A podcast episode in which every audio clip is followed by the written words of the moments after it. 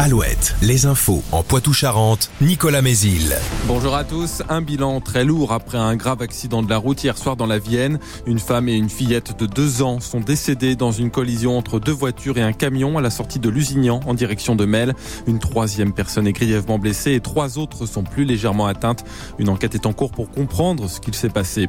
L'affaire de la mort d'un détenu de la maison d'arrêt de l'île de Ré devant le tribunal administratif de Poitiers aujourd'hui. L'homme avait succombé quand des surveillants pénitentiaires avait tenté de le maîtriser lors d'une rébellion. Trois d'entre eux ont été condamnés. L'administration pénitentiaire leur a retiré la protection fonctionnelle, laissant à leur charge des dommages et intérêts à verser. Et c'est cette décision qu'ils contestent. Deux ans de prison ferme prononcés hier contre un garagiste du nord de la Vienne. L'homme de 45 ans a été condamné pour l'agression de sa femme jeudi dernier dans leur garage installé près de l'ancienne Nationale 10. Le couple était séparé. Le quadragénaire en pleine crise de jalousie contre le nouveau compagnon de sa femme a tiré un coup de feu sans atteindre sa victime par la violence de l'agression.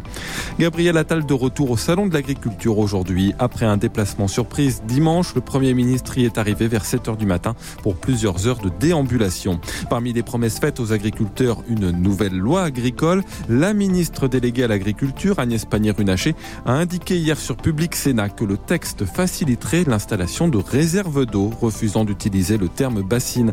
D'ailleurs, les anti-bassines, eux, préparent une nouvelle mobilisation à Mel fin mars, un an après la manifestation de Sainte-Soline. On vous en parlait la semaine dernière, c'est aujourd'hui que les eurodéputés débattent d'une directive instaurant une visite médicale obligatoire tous les 15 ans pour conserver son permis de conduire.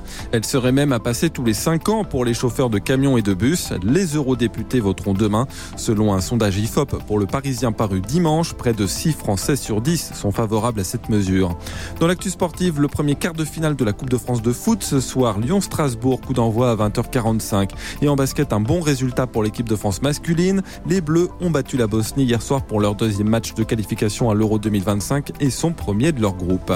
Enfin, la météo, les deux Charentes et la Gironde sont en vigilance orange pour la crue de la Drône, frontalière des trois départements. Le ciel reste chargé avec encore quelques gouttes actuellement, mais les averses devraient cesser dans la matinée. En revanche, le vent de nord est assez sensible. 9 à 11 degrés cet après-midi avec un ressenti bien plus frais. Voilà pour l'info. Très bonne journée à tous.